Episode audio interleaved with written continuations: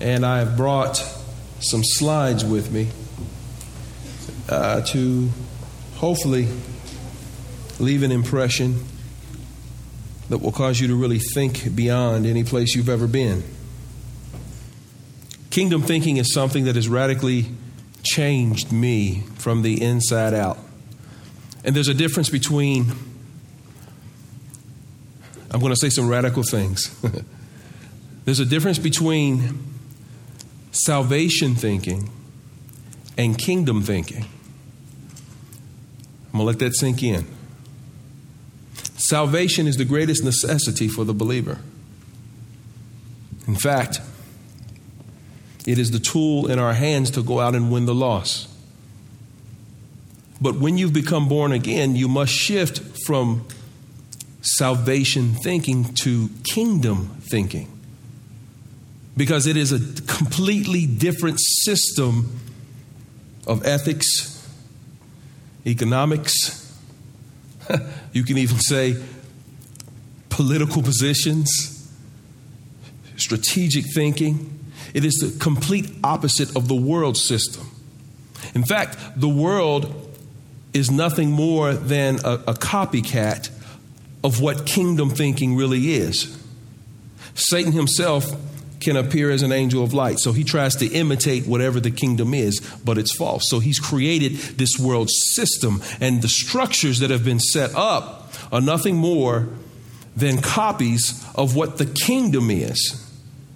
But the problem is, is when we buy into the world system, we become a slave to the system, never truly experiencing the economy that God has called us to establish in our hearts, and it to become an outflow into this world that he himself gave us. Kingdom thinking, it will radically change you from the inside out, cause you to see things clearer than you've ever seen before. Your perspective will change. I was actually inspired to write a book that deals with thoughts that can become prisons. Anybody ever felt like you were trapped by your thoughts? I tell people this because it's true. Some of the greatest wars that have ever been fought were never on the battlefields of World War One, Two, Gettysburg, and you can name thousands more. The greatest battles and wars ever fought are in the mind. I would rather fight a thousand men than to have to fight some of the traps and thoughts that would go on in my own reasoning. Prisons. So I wrote this book called Breaking Mental Traps, because I'm convinced that we are now in the days where God's kingdom is about to impact this planet like never before. Say amen. Amen.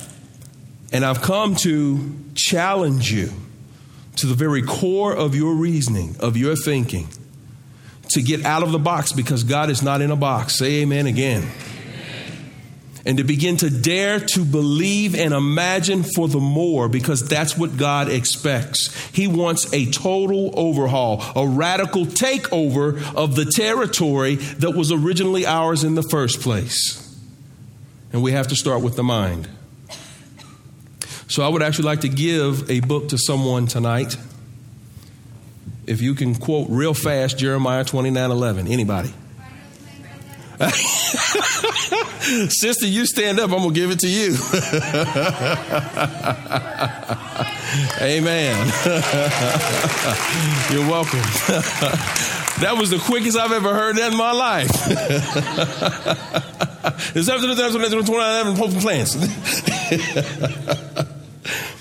So kingdom thinking. It's God's way by design. There are four things that, if we're going to really get into kingdom thinking, we have to recognize that we are driven instinctually by these four things: identity, purpose, vision, and direction. I'll say that again. We are driven instinctually by these four things: identity, purpose, vision, and direction. I work for an organization called the Lord's Gym. And we've touched thousands of men's lives in the time that I've been there in the last four years. And in every scenario, every man that I've ever come across, and when I get a chance to meet, whether it's his children, his girlfriend, his baby's mama, and the list goes on, every single human has wrestled with these four things. And when you're living your life and you don't really understand what your identity is, you're experimenting with your life. Because every every single one of us instinctually wants to identify with something. We're driven to want to identify with something.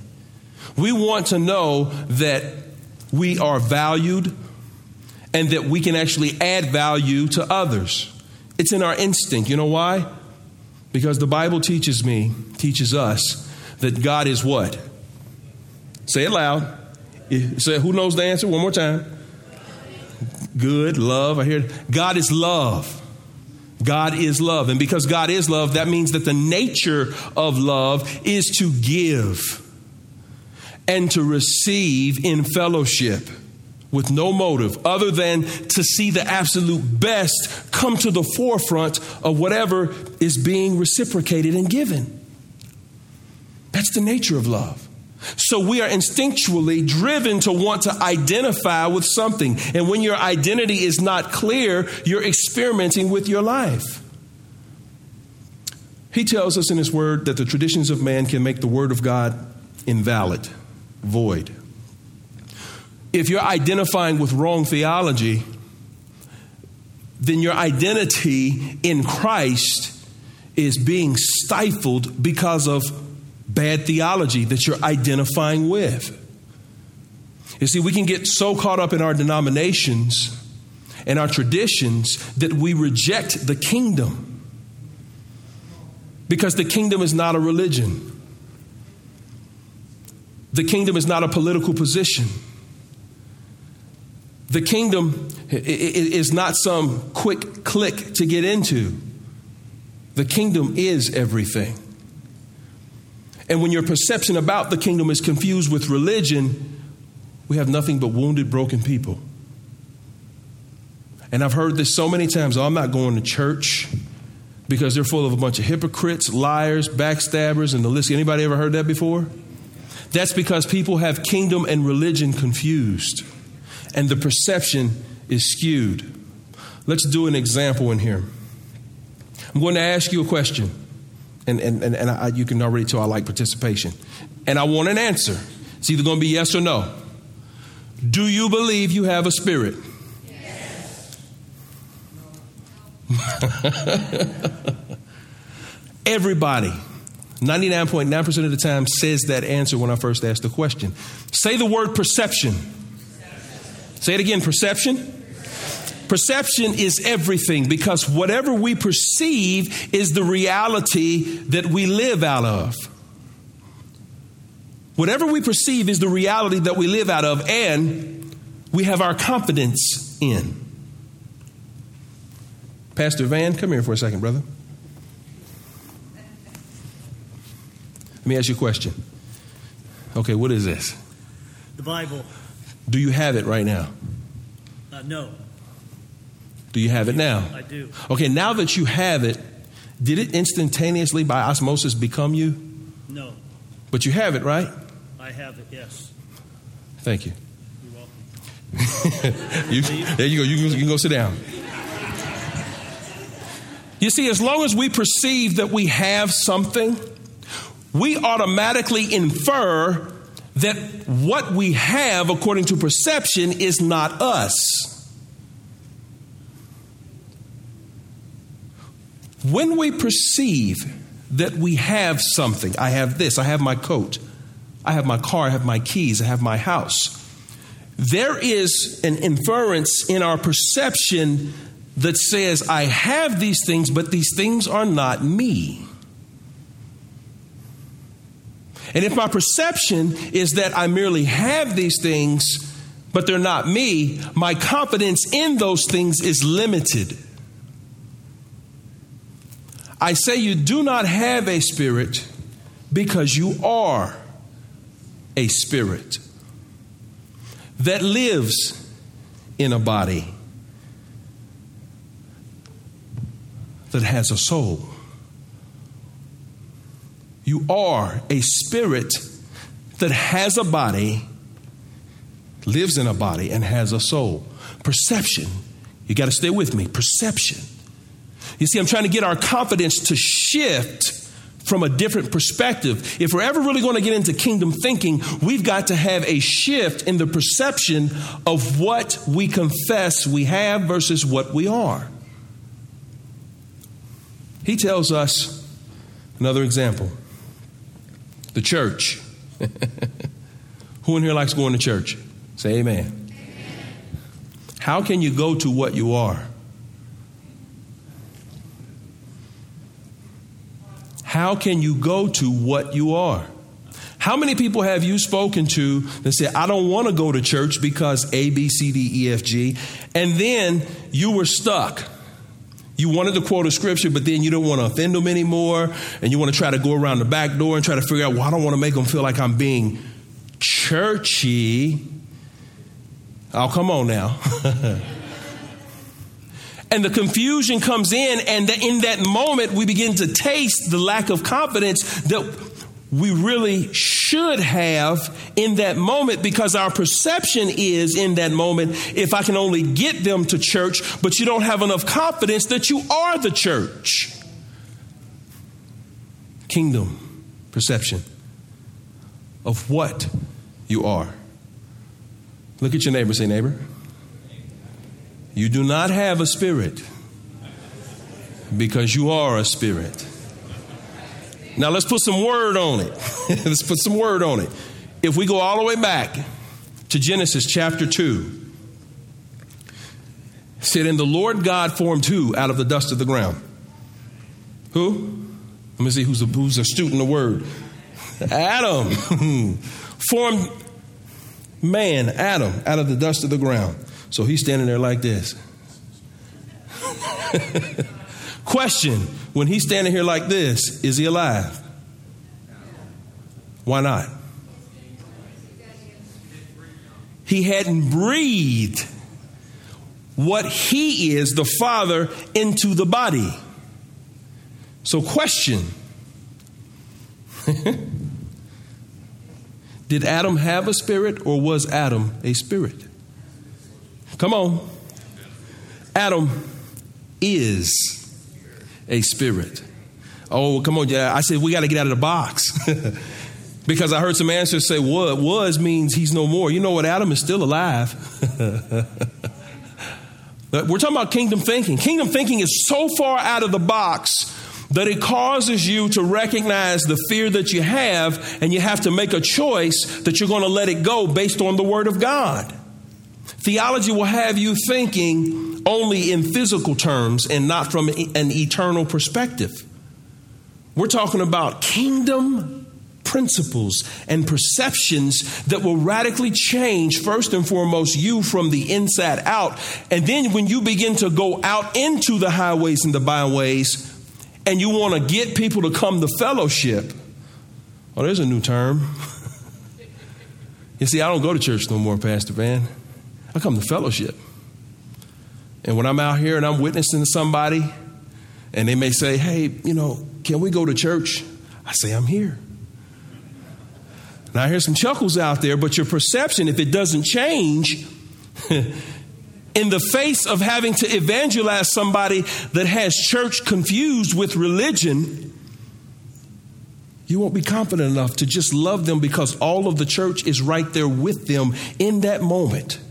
You just want to get them to come fellowship, because when we fellowship together, we get to worship together. We get to lift up our King together. And there's an atmosphere that is created that is absolutely powerful. But he wants us to be those ambassadors. He wants us to be those representatives that are going out into the world and making that difference, because we are fully embodied as the church, because we are spirit. And we have to begin to really deal with these things before we can really get into kingdom thinking, because you got to know what you are before you can really know who you are. So I've got a few questions here. It says, what am I thinking? And I put mind and perception. Because the body of Christ has to get out of this, this, this mentality that God doesn't want us to actually think and be creative and be imaginative.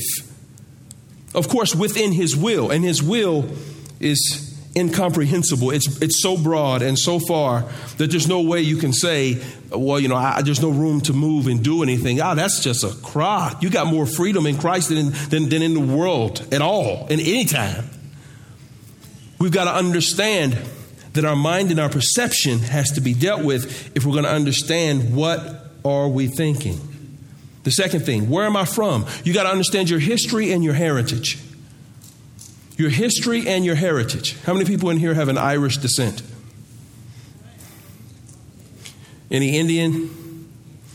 The list could go on and on and on. So we're talking about history. And we're also talking about identifying with the history, right? A heritage. Yeah, I'm, I'm actually setting you up right now. So let's keep going. What am I? Again, identity. The next one is, why am I here? My purpose. What is my purpose in life? Where am I going? The vision. What do I see that is further than my natural eyes can look? I got to have a vision. And how do I get there? The direction. Which way do I go? All of these things, everybody on the planet is actually looking for. The believer and the non-believer are all looking for the, the answers to these particular questions. And for the believer, if we're willing to believe God for the more, these answers come quicker than what you believe. Hmm. My goodness gracious. I'm going to try to do my best to, to get through this as, as quick as I can. I wrote this, this quote. I was sitting and I was thinking about, well, what is my history? You know, Lord, what, what am I what am I entitled to? Because I, I know according to your word, there's some things that you're saying that I'm entitled to as a son of God. So this quote came to my mind. When history is veiled, heritage is lost.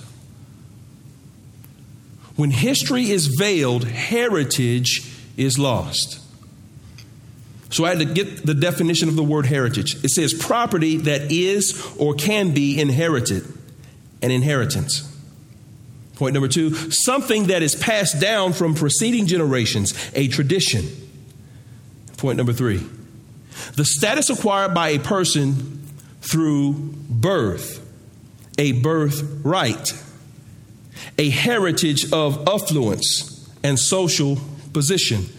I got so excited when I was reading this because there were so many moments that were going through my mind when I remembered Jesus having conversations with people. I was thinking, all of this is in heritage, and the word is backing this up. The Holy Spirit's bringing it to my remembrance. Well, let's look at some scriptures right now.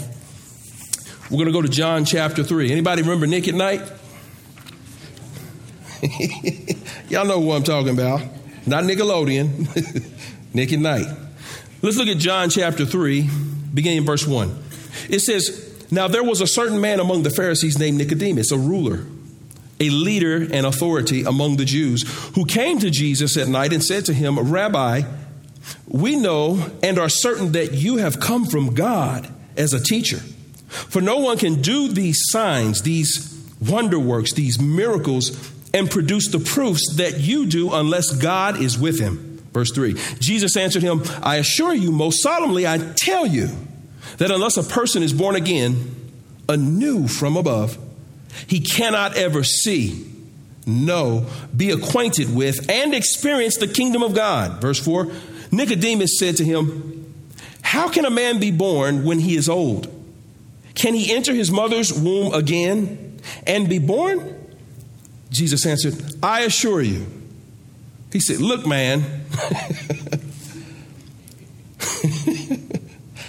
Most solemnly, I tell you, unless a man is born of water and the Spirit, he cannot ever enter the kingdom of God.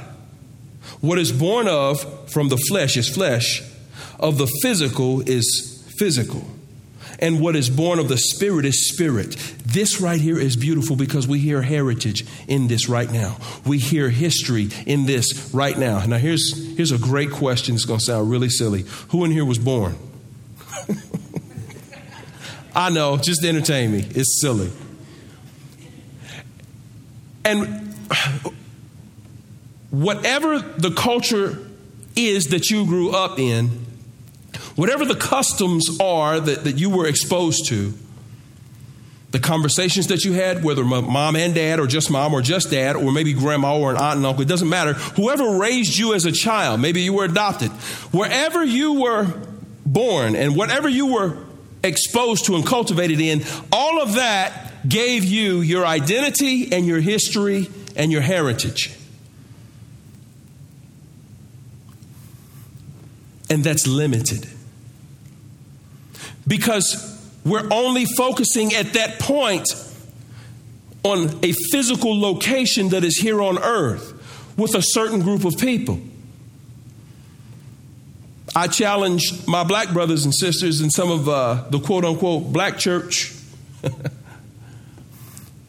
And I said, if you limit your history and your heritage to Africa, you're still trapped in the web that Satan has woven of segregation, hatred, and division to the core and fabric of what humanity is supposed to operate out of. And so identifying with a culture from a different continent is not enough. We can see clearly here when Jesus was talking to Nicodemus, he was saying, look, Nick, you got to go way beyond just being born of the flesh. There is a birth that has to happen that will take you all the way back to the source, to the dawn of mankind. And even in the, in the establishment of the physical structure of Adam, the first human being, that first shell is not even close to the real history and the heritage that Adam came from.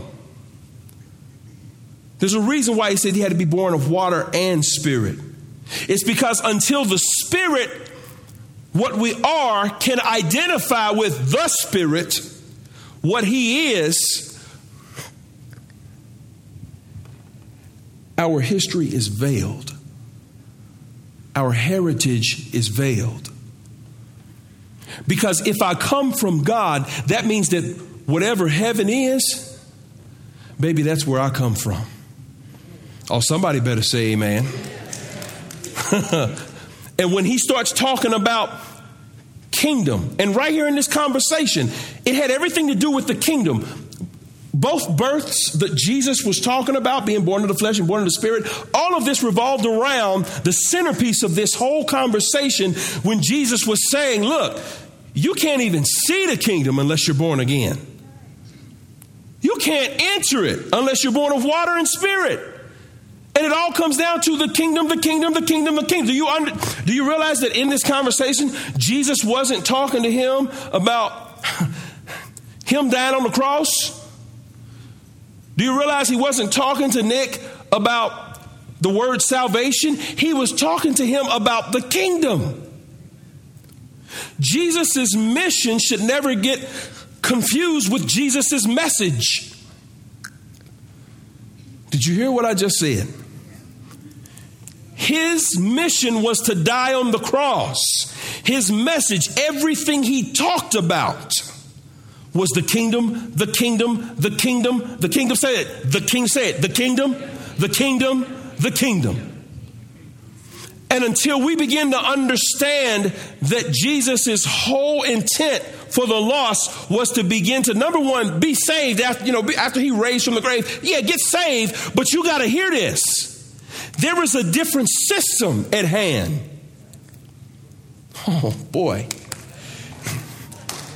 He went on in the scriptures, it was Isaiah. He said, for unto us a child is born, a son is given, and the government of what? The kingdom shall be upon his. Oh, good God Almighty, Jesus' shoulders is big. And you and I were created to grab hold of this kingdom. Get in the kingdom so we can go out into the world and change everything. Uh, mm, good God Almighty. Let's, let's, let's, let's keep going. Let's keep going. I have another slide for you. Foundation of man. and what he has. Genesis one twenty-six, verse twenty-seven, it says, God said, let us, Father, Son, and Holy Spirit, make mankind in our image, after our likeness, and let them have complete, some translations say authority, other translations say dominion, over the fish of the sea, the birds of the air, the tame beasts, and over all the earth, and over everything that creeps upon the earth. Verse twenty-seven, so God created man in his own image. In the image and likeness of God, he created him, male and female. He created who? Say it loud. Ladies, them includes you. Say amen. Amen. The one being that God never said that man was supposed to control was another person, another man. He was never supposed to control woman. The woman is not less than the man. Y'all need to say amen. Amen. When he said, let them have dominion, he was talking about that woman and that man. He said they both have the same ability to move in the earth as representatives of my kingdom. That means they can get out here just as much as the male and get the job done because they are spirit before they're male and female. Say amen again. So that means that in the believer, in the born again believer, there should never be a lack of confidence when your, percep- your perception has shifted from religious doctrine to kingdom theology. That's when the scripture that says that he has not given me a spirit of fear, but of power, love, and a sound mind. That is for the person who is thinking kingdom-minded. That means that you become an instant demon slayer, and you can begin to go out into the highways and the byways, and you can cast down everything that exalts itself against the knowledge of God. Shout amen. This kingdom message will change everything in your life. You can walk up to addicts and demand in the name of Jesus, get off of him, get off of her. You can walk up to people who are caught up in any perversion and you can say, in the name of Jesus, be free, and watch the sun set them free. This authority was given to you and I to go out here and change businesses. It was given to you and I to go out here and change homes. It was given to you and I to go out here and, and go ahead and, and be creative in how we build new sanctuaries for the purposes of the kingdom, because it says that the wealth of the wicked is laid up for the righteous. So we're not supposed to be afraid of advancing financially in the kingdom. There are people that won't get it if we don't step up to the plate as sons and daughters of the Most High God who are kingdom citizens and get out here and really live. We're supposed to be at the top in humility, in love, because those are the things that will guard our heart. But we're never supposed to bow down to the wicked one and his system. And the only way that happens is to take on a kingdom mentality. And I'm going to reiterate this. The way we do that is you got to understand your history. You got to understand your heritage. You got to understand where you're from, and you got to understand what you've been given. Say history and heritage. Let's look at some more scripture. I'm going to go over Genesis chapter two one more time. It says the long search for identity. Genesis chapter two, the Lord God formed the man of dust from the ground and breathed into his nostrils the breath of life, and the man became a living creature. There are four points I want us to focus on. One, man is a composite of dust and spirit. Number two, man was both bara, created, and asa, made. Both created and made. Bara is a Hebrew word to create from nothing. That thing, that'll fry your noodle if you think about it too long. Asa means to make from something already created. you, you just too daggone big. When you consider the creativity that goes into man, and I'm just talking about the physical form right now. Do you realize that it is in your nature, because you come from God, to be creative? Anybody ever, ever thought there's got to be more to life than just this? You know where that comes from? It comes from that which is eternal crying out to that which is eternal in the body you're living in. That's why that thing is always there. There's got to be more to life than this. And your age has nothing to do with it. Because it ever cries out. It ever cries out that there's got to be more. And that's because there is no end. There is no limit to God and what he can do and what he can do through you. Say, God, you can do anything through me and my seed. And I'm going to trust you. Say amen. You see, that that eternal thing is, is, is crying out to you. God wants to do such an, an extraordinary work right here in this fellowship of believers that this entire city is going to be turned upside down. I don't think they heard me, Pastor Van. You see, I'm, I'm, I'm, I'm releasing a word right now. I'm, I'm bringing a confirmation to things that have already been established. And I'm telling you right now, welcome to the new season. Oh, you heard me that time. Mm-hmm. Welcome to the new season. You literally, in this moment, you all have stepped into what God is about to really release in this region. And they're not going to be able to, to, to contain it. You go, y'all going to start seeing demons running out of places. Oh, mm-hmm. You see, last time I checked, when the kingdom comes, it ain't coming to play. It says that it comes with demonstration of power. Did you hear that? Anybody want to see the power of God manifest? Then that means that you've got to agree with your perception changing from what you thought you used to have to what you are. Say, I don't have a spirit because I am a spirit. Oh, boy. Okay, which path do I take in life? Psalm sixteen eleven says, you make known to me the path of life. In your presence is fullness of joy. At your right hand are pleasures forevermore. That's a sweet thing right there. Anybody want to be at the right hand of God? Do you realize he tells us that we are seated in heavenly places with who? Jesus.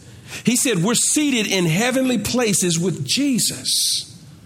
If we're seated in heavenly places with Jesus, that means that what I am is now in tune with what he is. So that means that I can be in two places at one time. Say amen.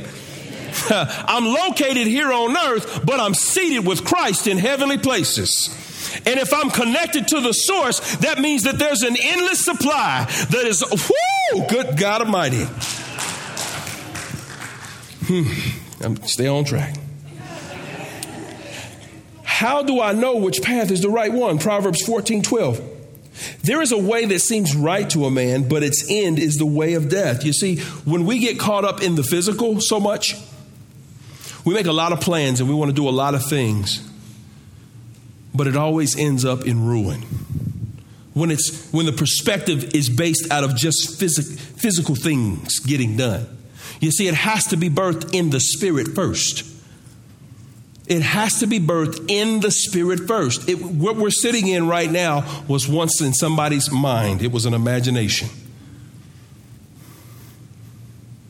When did y'all acquire this building? two thousand six. Y'all didn't build this from the ground up, did you? Yeah, we did. You did? Where did that idea come from? Uh, God. And and did, did he did he show you that? Yeah.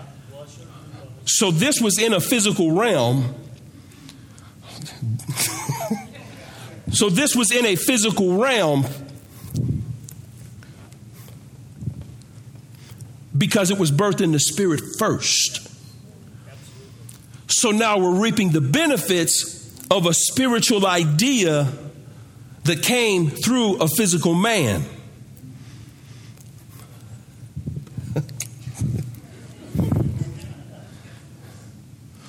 When you're born again, that means that you now have to become an infant to everything that you thought you knew physically. And everything that you've identified with has to be let go. Because as long as you continue to identify with what you thought you knew, all of your worth and your value is placed in what you're identifying with. Well, what if what you're identifying with is wrong? What if what you're identifying with is causing you to have doubt and fear about what you could do?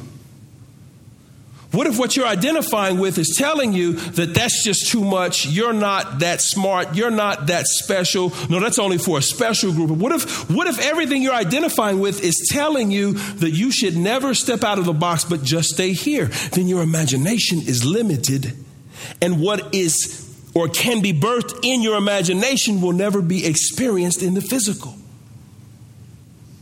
What is inside of an apple seed? Talk to me. A what? Apple tree. Is that it? More apples. What else? Another tree. We're talking about one seed, right? So we're talking about the principle of what could be. So if God took one seed, an apple seed, and stuffed it with an entire orchard. Oh, come on now. He took a small seed, stuffed it with an orchard, and said all it needs to do is be cultivated. What's inside of it, if it's put in the right environment, will eventually come out and be a benefit for many. So if God started that principle with the seed, what the heck is on the inside of you?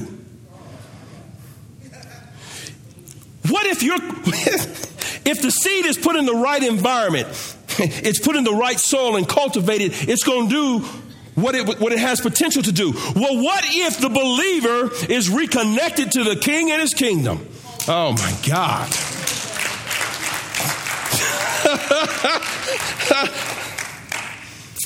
hmm. Let's keep going. How much time I got, brother? Psalm one fifteen, sixteen. It says, the heavens are the Lord's heavens, but the earth he has given to who? The who? Say, say it with some confidence. What?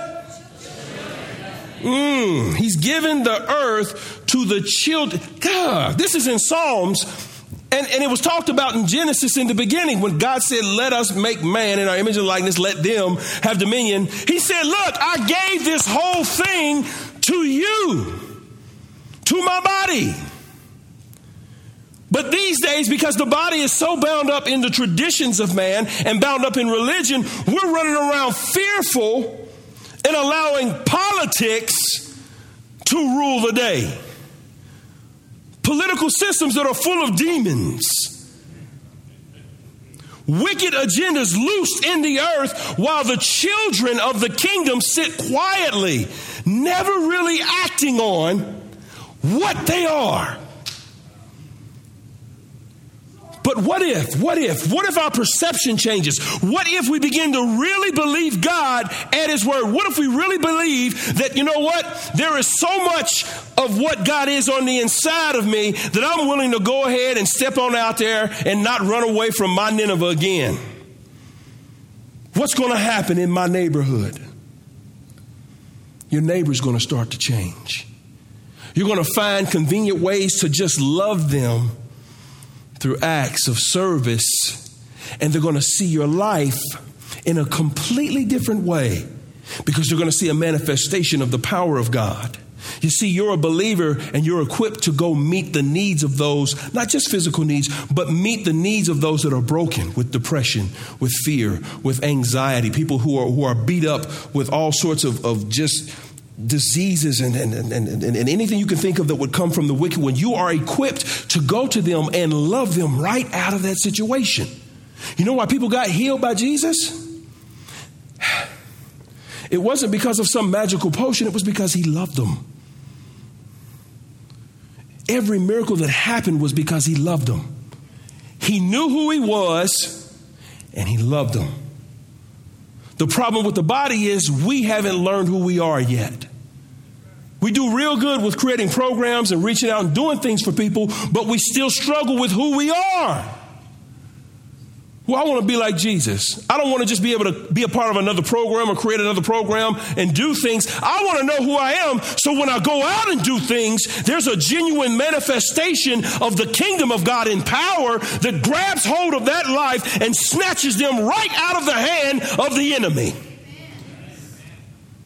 This place is going to be flooded with people who will come in one way and leave out filled with the Holy Ghost, ready to do damage to Satan and his kingdom.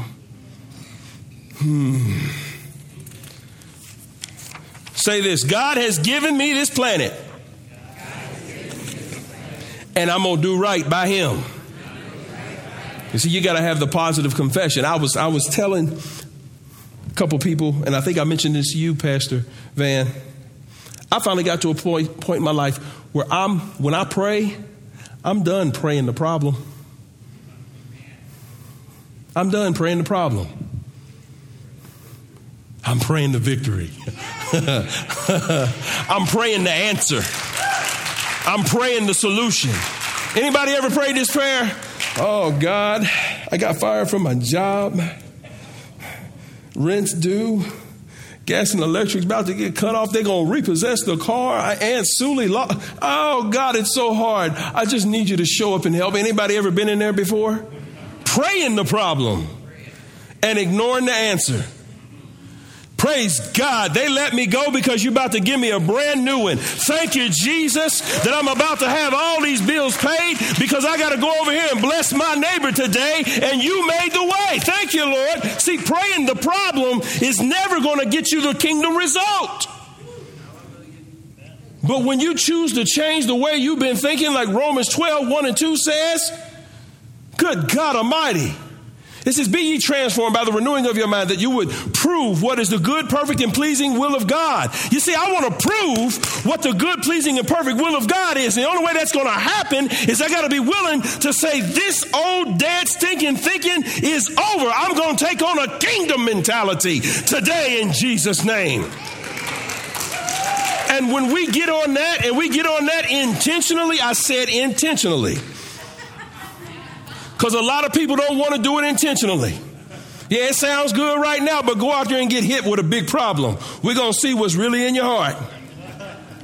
You got to really dig in and stand your ground and say, I will not, I will not have a negative confession. I do not believe that the unfavorable circumstances are for my, my, my destruction, but they always work for my good. That's what my daddy said. He said, all things work to the good of those that believe. Good God Almighty, I believe. So thank you, Lord. This is an opportunity to go out here and snatch another soul for the kingdom of God. And I'm going to go ahead and move forward in my blessing.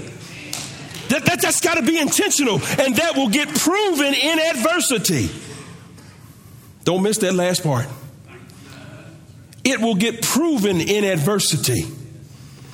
On individual circumstances, that thing will get proven in adversity. But if you stand your ground and you be a man or woman of intention, be intentional in your thinking, you will never, ever be the victim again.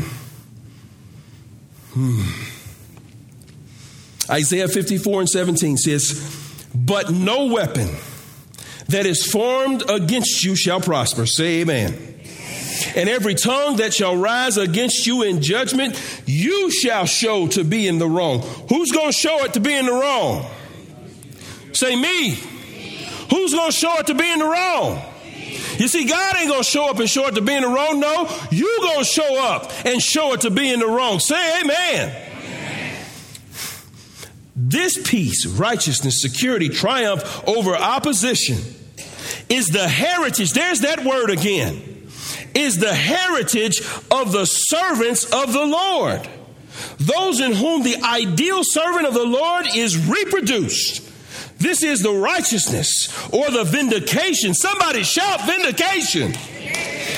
Which they obtain from me. This is that which I impart to them as their justification, says the Lord Almighty. Good God Almighty, you got a heritage that's not from this earth, but it comes from heaven on all. Good God Almighty, when you agree with what Jesus said, whom the Son has set free is free indeed, you can shout hallelujah, get your sword out, and go to battle. Say amen. Amen. Goodness gracious. He has not called us to be cowards. And if you don't have a kingdom mentality, you will never walk in this. Christianese ain't going to get it done. You got to step up and step out in the name of the King. We serve him. We serve the living God. Do you understand what I'm saying? Do you understand the words that are coming out my mouth? That we serve the living God. He's not dead. I love that movie. I love it. God's not dead. He is surely alive. And when my heart is fixed and filled with that word, there is no demon in hell that's bad enough to stop Kevin Johnson from doing what his daddy said. You gonna get on that boat? Say amen. Mm. Let's go to brother. Am I, am I past my time, brother? First Kings chapter eight, verse fifty-one. For they are your people and your heritage. There's that word again. Which you brought out of Egypt from the midst of the iron furnace. You ever felt like your life was being burned with an iron furnace? I know I have. I've been in some trials and tribulations. I've been in some things that it was like, you know what? Before I took on the kingdom mentality, surely this thing is going to kill me. But as I'm reminded of his word and I begin to think about my identity, you see, I become intentional about saying, you know what, hold up. I see this adverse situation, but what am I identifying with? I feel this internal struggle trying to rise up. But first of all, before I allow it to own my emotions and let my emotions take me someplace that emotions should never take you, let me see what I'm, what am I about to agree with? What am I about to identify with in this adversity? Whether it's some, an outside circumstance that I didn't create and I have no control over, or whether it's an internal thing that I might be wrestling with. First of all, what am I identifying with? And if it is not anything that is in Christ, now intentionally, I say in the name of Jesus, I command my soul to be still and to trust the living God. And then I keep it moving. I keep it moving. And my breakthrough always shows up. It always shows up. God did not cause you to be in a place of brokenness. That's what sin did. He came to set you free today.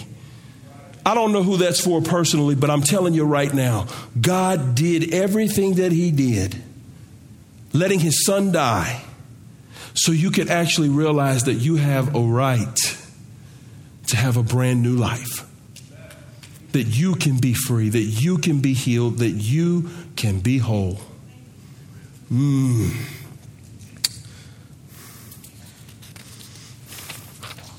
Goodness gracious. Praise and worship team, come on up. Psalm one twenty-seven, verse three. Behold, children are a heritage from the Lord. There's that word again. The fruit of the womb, a reward. You know what I realized when I read the scripture, when it says, behold, children are a heritage from the Lord? Immediately, I, I disassociated myself from that heritage in this scripture. Because I, I started to think about my own children. How many people in here have children? When I read this, I, I thought about my own children. And I thought, you know, Lord, my children are a heritage from you. You know what he reminded me of? He said, don't forget, you're a children too. He said, you're a children too. Don't forget that you're my heritage. Oh, come on, see that perspective.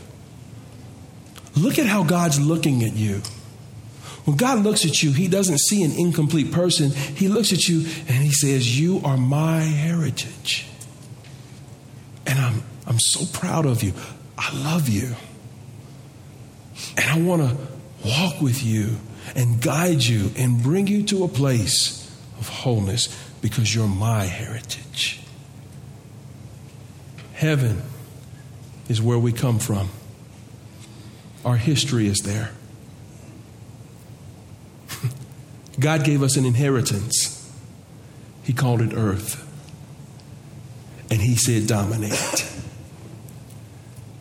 As representatives from where you come from. You get to know God, you get to know yourself.